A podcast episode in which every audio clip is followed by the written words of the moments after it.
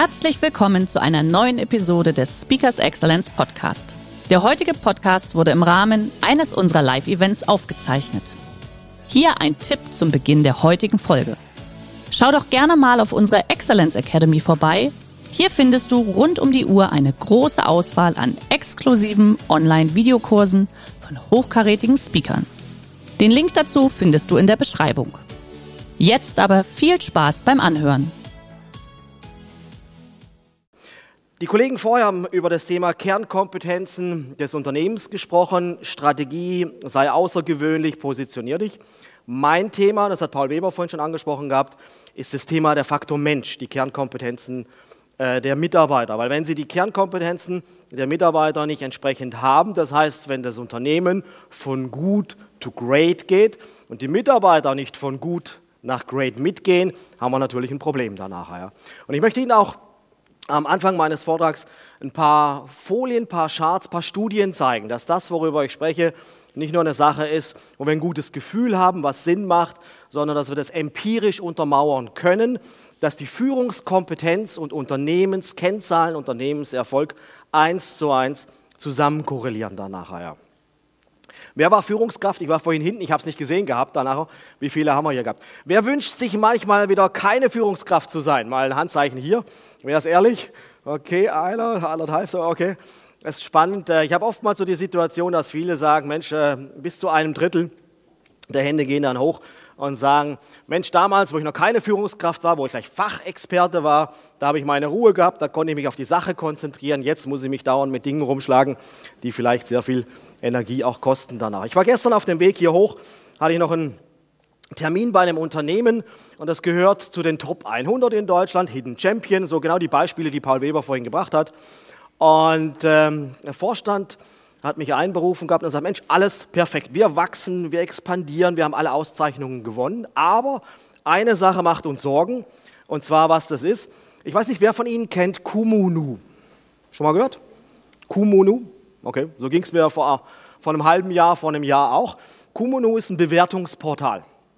Das ist so ähnlich wie diese Bewertungsportale Restaurants und Hotels und so weiter, wo sie sagen, Mensch, bevor ich mich in das Hotel oder äh, in das Restaurant einschreibe, schaue ich doch mal kurz nach, was habe ich da für Bewertung. Kumunu macht das Ganze äh, natürlich sichtbar für Bewerber. Das heißt, die Situation ist, Sie können da reinschauen, können gucken, okay, wie bewertet ist das Unternehmen? Das Unternehmen hat über die letzten Jahre immer wieder Punkte verloren da. Gleichzeitig der Engagement Index, das Commitment der Leute und die Bindung, die damit einhergeht, ist ebenfalls Schritt für Schritt nach unten gegangen danach. Obwohl das Unternehmen nach außen hin phänomenal dasteht danach.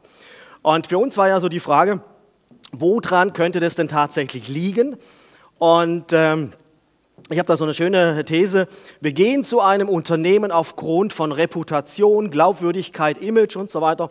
Warum verlassen wir das Unternehmen anschließend zu zwei Drittel? Was würden Sie sagen? Wer ist der Grund? Wer ist so ausschlaggebend, warum ich das Unternehmen nachher wieder verlasse? Genau, wir sind wieder bei Ihnen. genau, die Führungskraft danach. Und das ist eigentlich genau das, äh, was meine Studien, meine Ergebnisse auch zeigen. Und die Frage ist immer, was macht eine erfolgreiche Führungskraft äh, aus? Und da können Sie natürlich mit sehr vielen Menschen reden und jeder erzählt Ihnen so ein bisschen was anderes. Ich habe mal so ein paar Sachen gesammelt für Sie, was ich Ihnen gleich zeigen werde. Aber vielleicht nochmal so ein Chart, was die beiden Vorträge von vorher mit meinem Vortrag zusammenbringt danach. Bis jetzt äh, haben wir eher über das Thema Erfolgskompetenzen des Unternehmens gesprochen. Und die meisten, es wurden ja vorhin so ein paar Witze über Trainer und Berater gemacht, die kann ich gut nachvollziehen. Äh, die meisten Trainer und Coaches, die bewegen sich auf dieser Ebene hier unten. Das heißt, die trainieren, die coachen, die machen und tun, was ja schön und nett ist danach. Aber wenn das nichts mit der Unternehmensstrategie zu tun hat, bringt es uns relativ wenig. Die Strategieleute, und äh, deswegen Paul Weber, also Weißmann und Schelen, arbeiten in Projekten ja auch zusammen. Äh, die meisten Strategieleute, die machen viel Papier, kostet sehr viel Geld äh, und haben das dann dokumentiert und sagen, okay, jetzt weiß ich, wie es geht, mach mal selber. Danach weiß man, sehr hands-on, sehr pragmatisch, wo wir uns die Bälle ja oftmals auch zusammenspielen. Also die Kombination zwischen beiden Welten, ich glaube, das ist das, was das Unternehmen erfolgreich macht und nicht auf der halben Strecke entsprechend aufzuhören danach. Sammeln wir mal ein paar Ideen. Äh, Führung, was bedeutet Führung, was ist Führung sozusagen? Danach Manager sind Menschen, die nie etwas auf morgen verschieben, was sie heute jemand anders erledigen lassen können danach. Äh, vor allem im Mittelstand haben wir so das Thema gehabt, nur wenn ich selber mache, oder ich weiß nicht, wem sein Motto äh, von Ihnen das auch ist, nur wenn ich selber mache, wird es richtig gemacht. Kennen Sie Leute, die schon mal sowas gesagt haben oder sowas? Okay, okay, okay. Äh, es ist übrigens kein Kompliment für denjenigen. Manager sind Leute, die Dinge richtig tun. Leader sind Leute, die die richtigen Dinge tun. Die Frage ist, und ich hoffe, ich kann Ihnen heute eine Antwort geben, was die richtigen Dinge nämlich sind, die wirklich etwas mit Unternehmenserfolg zu tun haben danach. Und wir haben da eine Studie mit einem internationalen Unternehmen durchgeführt, können auf 30.000 Führungskräfte zurückgreifen und mal schauen, gibt es irgendetwas, äh, was die denn gemeinsam haben danach. Die Kunst, Talente richtig einzusetzen, ist, glaube ich, ein Thema, das bei allen äh, mittlerweile angekommen ist, weil die High Potential stehen nicht mehr vor der Tür, sondern ich muss auch gucken, okay, wie kann ich eigene Leute erkennen? Und es hat leider nichts mit der Fachkompetenz zu tun, sondern es hat mit anderen Dingen da zu tun. Und hier ganz klar, was mich anbetrifft, so zahle ich für die Fähigkeit, Menschen richtig zu behandeln, mehr als für irgendeine andere auf der Welt. Danach, da sind wir wieder bei dem Thema zwischenmenschliche Beziehung. Wer von Ihnen kennt äh, so Management bei Helikopter? Haben Sie da schon mal was von gehört? Führungskraft taucht kurz, auf, macht viel Wind und ist schnell wieder weg. Das ist auch eine Möglichkeit. Äh, ich weiß nicht, wer von Ihnen kennt äh, Management bei Friedhofsgärtner? Haben Sie davon schon mal gehört? Danach, wer kennt es? Tausend Leute unter sich, aber zu keinem Kontakt. Ähm, auch da, auch da, auch da haben wir natürlich einige Beispiele, glaube ich, in der Praxis, wo man das leider sehr, sehr oft äh, so finden können danach. Ich möchte Sie nicht langweilen mit äh, dem Thema Gallup, mit den Gallup-Studien, aber Gallup gibt uns ja doch ein ganz klares Signal. Und wenn ich das Beispiel von gestern nehme, von dem Unternehmen, wo ich war, wo das Thema Kunumu mittlerweile auch in die Öffentlichkeit getragen wird, ähm, Gallup-Institut, die machen, wer kennt Gallup? Schnell mal Zwischenfrage. Okay. Die machen Studien zum Thema unter anderem, aber sie sind äh, führend im Bereich Studien zum Thema Engagement, Mitarbeiter.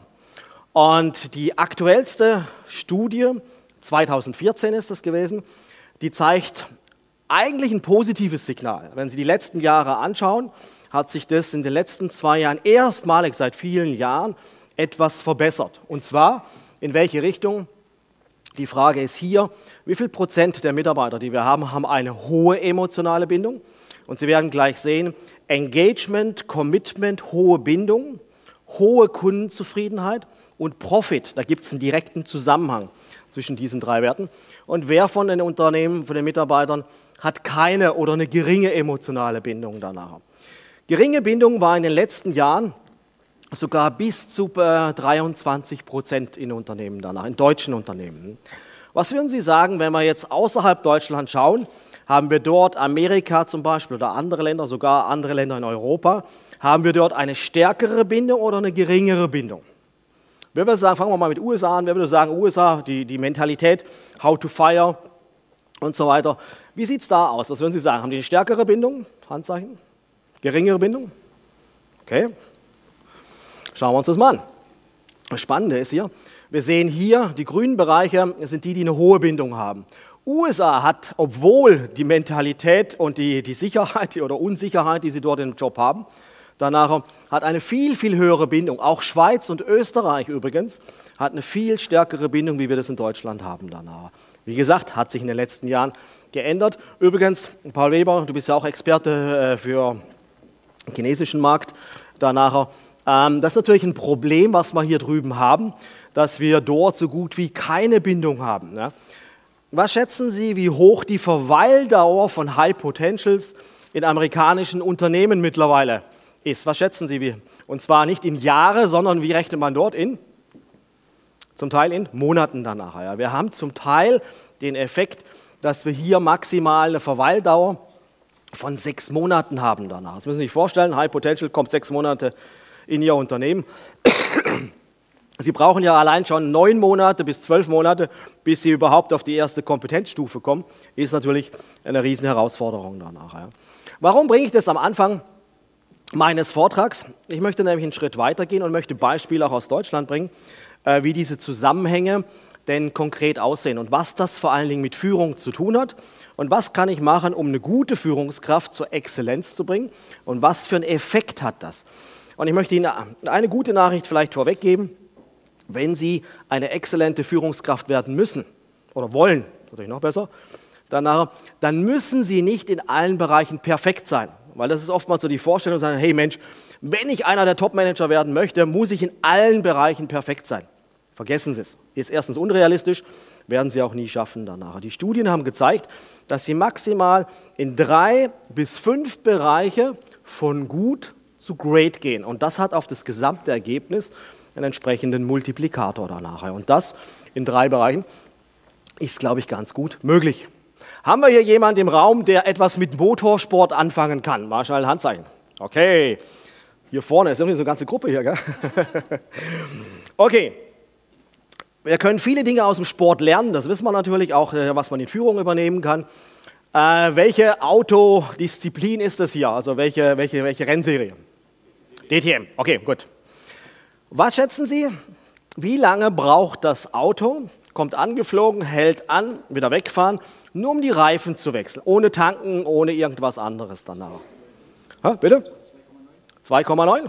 Was würden die meisten schätzen? Ha? 23, oder? 23. Ha? 5? Okay, wer bietet mehr auf der Seite? Ja, sind skeptisch? Ha, haben wir noch jemand? Wer hat 2,9 gesagt? Okay, Kompliment. Der Reifenwechsel geht 2,9 Sekunden. 2,8 wäre sogar das Benchmark danach, 2,8 bis 2,9 danach. Also wer noch keine Winterreifen drauf hat, gehen Sie vielleicht mal vorbei, geht ein bisschen schneller danach. Aber jetzt kommt der Gag da rein. Was schätzen Sie, wie oft trainieren die denn? Reifenwechsel. Okay, ich bin also ich bin bei Abt eingeladen gewesen, habe mir das Ganze so angeguckt und so weiter und so fort. Ich gesagt, okay, Saison fängt jetzt an. Ja gut, die werden schon mal so ein paar Wochen vorher anfangen. Was schätzen Sie, wie oft die trainieren, um diese Performance abrufbar zu haben? Was würden Sie sagen? Dreimal die Woche? Ich habe gedacht, so ja, jede Woche einmal. Was schätzen Sie? Täglich. Die haben diesen Baum hier haben die nachgebaut in der Fabrikhalle. Früher haben sie es draußen gemacht, konnten sie im Winter aber nicht trainieren. Die haben das nachgebaut Danach haben das Auto als Originalformat mit Elektromotörchen. Danach täglich eine Stunde trainieren die zum Thema Kompetenzen danach. Ja. Das heißt, Erfolg ist nicht eine Sache von Zufall und ja, die haben das halt zufällig jetzt mal geschafft mit 2,9, sondern das ist eine Sache, die, die wirklich geplant ist. Die Leute sind entsprechend ausgewählt worden und so weiter und so fort. Übrigens, der vorne hier rechts und der hinten links macht ein anderes Fitnesstraining wie der Kollege auf der anderen Seite danach heißt Erfolg, der abrufbar ist, keine Sache von Zufall, sondern da gibt es ganz klare Regeln und so weiter und so fort. Ich weiß nicht, wer das schon mal gesehen hat, wie das Ganze so aussieht. Ich lasse mal schnell das Filmchen dazu laufen.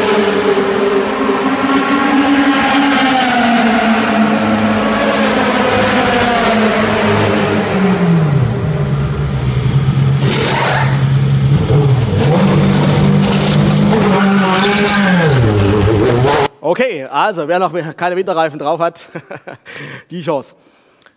Das Thema, das mein Beitrag äh, umfasst, ist das Buch aus dem Englischen Extraordinary Leadership. Das sind die Studien, auf die ich eingehe. Äh, Stärken, Stärken, das Buch habe ich schon mit Alexander Christiani vor sieben Jahren rausgebracht. Und das Buch Strategisches Kompetenzmanagement passt da ebenfalls mit rein. Ich denke, die wenigsten von Ihnen haben von Zenger Volkmann schon mal etwas gehört. Das ist ein Beratungsunternehmen, international tätig. Ähm, das ist der Vorteil, den dieses Unternehmen hat. Sie können auf riesen Datenbanken zurückgreifen. Das ist der Dr. Zenger und Dr. Volkmann.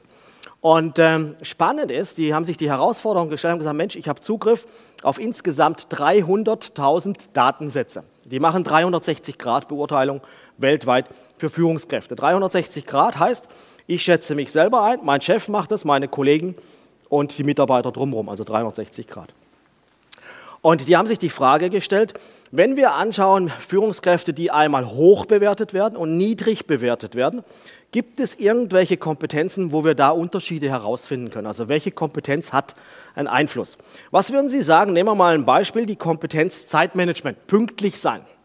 Wer würde sagen, das ist eine Kompetenz, die einen direkten Einfluss auf Unternehmenskennzahlen und so weiter hat? Handzeichen? Okay, ich muss Sie leider enttäuschen. Vor allen Dingen, wenn Sie einmal nach Italien gehen, werden Sie relativ schnell sehen. ja, das ist kontraproduktiv, wenn Sie pünktlich sind. Ich habe einmal ein Seminar gehabt, es ging um 10 Uhr los. Ich war der Einzige, der da war. So Viertel nach zehn hat man sich draußen auf den ersten Espresso getroffen. So um halb kamen die ersten rein und so weiter. Ähm, es gibt Menschen, es gibt Führungskräfte, die sind erfolgreich und sind nicht erfolgreich und beide haben ein gutes Zeitmanagement. Also das ist eine Kompetenz, die keine direkte Korrelation zu diesem Erfolg haben. Aber es gibt andere, die haben diese, diesen Zusammenhang. Und schauen wir uns das Ganze mal an. Äh, eigentlich ganz einfach, man guckt sich hier die Leadership-Effektivität eines, einer Führungskraft an. Es sind 16 Kompetenzen, die da rausgekommen sind, international für Top-Führungskräfte. Und was wir auch machen, ist, dass wir Unternehmen und die Führungskräfte eines Unternehmens benchmarken gegen Führungskräfte weltweit beispielsweise. Und dann gucken wir uns auf der anderen Seite an, okay, gibt es irgendwelche Kennzahlen aus dem Unternehmen, die damit einhergehen? Schauen wir uns mal an, relativ einfach. Erste Studie, da sehen wir das Thema Engagement. Das, was ich vorhin zum Thema Gallup ja schon einleitend gesagt habe. Danach ähm, 30.000 Führungskräfte, 60 Prozent USA, 40 Prozent weltweit danach. Also es ist ein Datensatz, der relativ äh, groß ist, der uns eine recht gute Darstellung gibt. Und Sie werden natürlich sagen, klar, es gibt kulturell sicher Unterschiede, die gibt es, aber die Tendenz ist immer die gleiche danach. Und Sie sehen hier eine Führungskraft, die bei 10 Prozent ist. Also das sind die untersten 10 Prozent von der Führungseffektivität. Die hat einen Engagement-Index von 20 Prozent bei ihren Mitarbeitern. Eine Führungskraft, wir reden jetzt hier im Durchschnitt 30.000 Leute, eine Führungskraft, die zu den Top 10 gehört, hat einen Wert von 80 Prozent danach. Und so sehen Sie, dass diese Kurve so eindeutig so nach oben geht. Das heißt, die Sie als Führungskraft haben, und das war das Thema auch gestern, Kumunu, äh, Bindung, Engagement bei dem Unternehmen danach.